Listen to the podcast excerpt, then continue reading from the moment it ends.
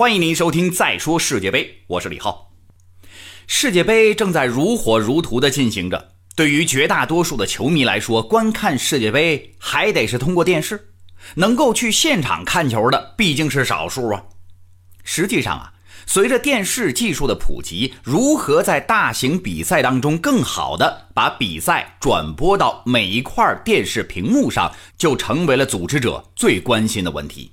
四年一届的世界杯是展示世界顶级球员技巧和才华的绝佳舞台，但是对于国际足联的电视部门来说，世界杯可不仅仅是足球比赛，他们的愿望是提供世界顶级的电视转播和制作。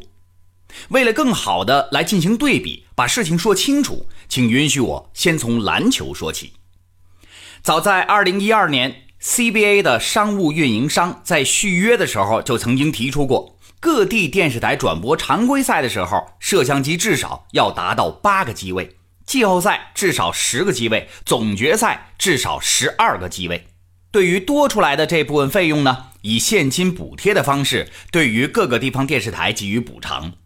不过，增加机位的计划后来因为补偿金额不足，最终并没有实施。那看一看 NBA。目前 NBA 每场比赛的转播机位在三十个以上，最多的时候可以达到三十四个。在篮球架子上有六个，底线十二个，边线两个，底线观众席八个，空中一个，边线的观众席四个，圆角还有一个。当然了，每场比赛的重要程度以及当地球市这些因素也会影响到转播机位的设置以及数量。从前两年开始。NBA 为了打造专业性极强的回放中心，总共花了一千五百万美元。这个回放中心一建立，就提出一个概念，叫做七角度镜头。什么意思呢？就是每个画面都有七个不同角度的镜头来记录。只要现场裁判提出来要求，回放员就要在最快的时间当中，从七个不同的角度里边找到最佳的位置，协助裁判来做出判罚。那 CBA 呢？总共才八个机位，七角度镜头啊！如果靠这八个机位能够实现，那还不得把摄像累死几个来回啊？说完了篮球，咱们再来看一看足球。中超比赛里边，据说啊，据说现在平均每场比赛的摄像机有十二个机位，从不同的角度来记录比赛。关键场次呢，据说还有飞猫，什么东西呢？就是吊在赛场上方，哎，滑来滑去的那个摄像机。接下来可就是敲黑板划重点的部分了啊。四年以前，也就是巴西世界杯上，国际足联已经尝试了 4K 的拍摄、录制和转播。而今年呢，国际足联首次把 4K 的广播内容提供给电视转播机构。世界各地的多家电视机构也将向观众提供 4K 超高清内容，以增强观看体验。咱们中国中央电视台的转播画质是多少呢？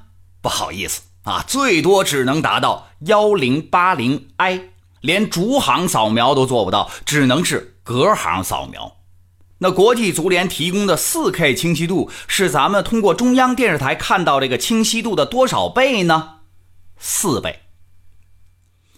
这届世界杯的转播采用了索尼 SR Live 的技术，这个工作流程可以同时进行四 K 超高清以及高清节目的制作。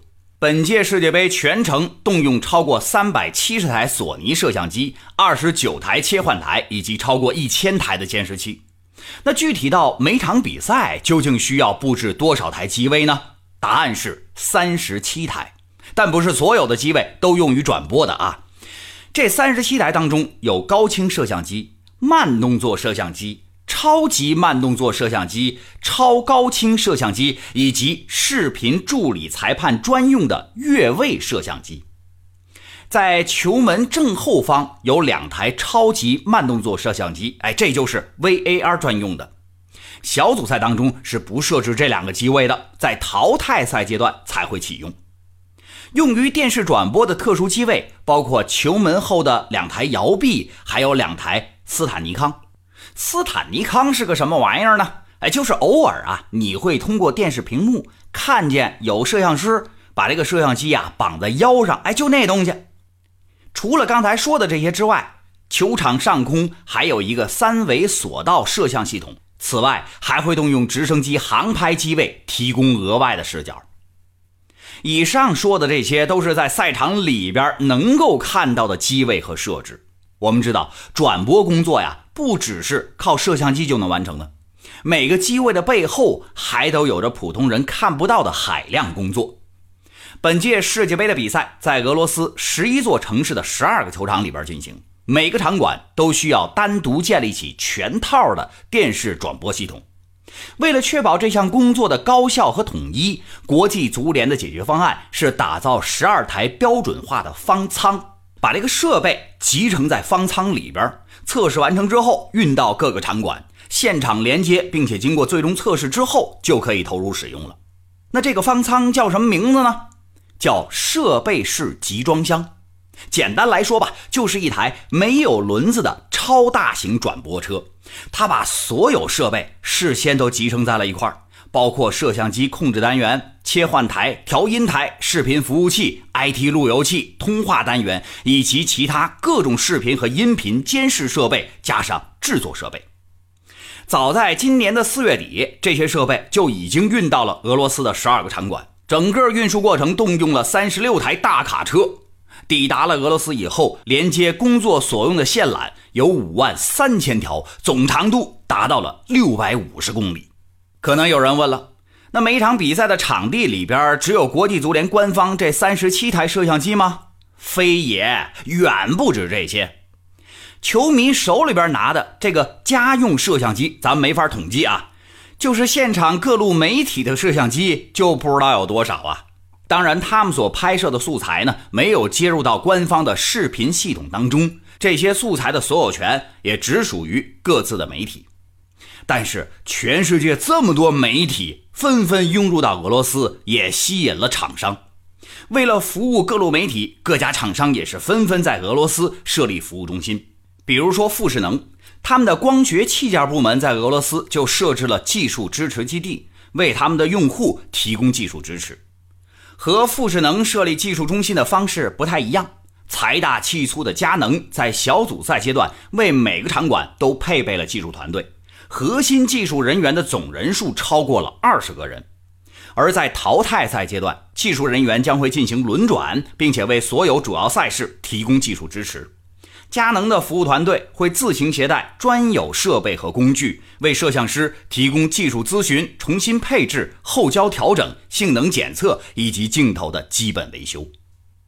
随着世界顶尖的转播团队、设备厂商和媒体齐聚到俄罗斯，世界杯的魅力已经不只是在球场上了。本届世界杯也将会成为视频技术发展的一个重要节点，这本身也是一件足够激动人心的事情。感谢您收听今天的节目，我是李浩，明天再见。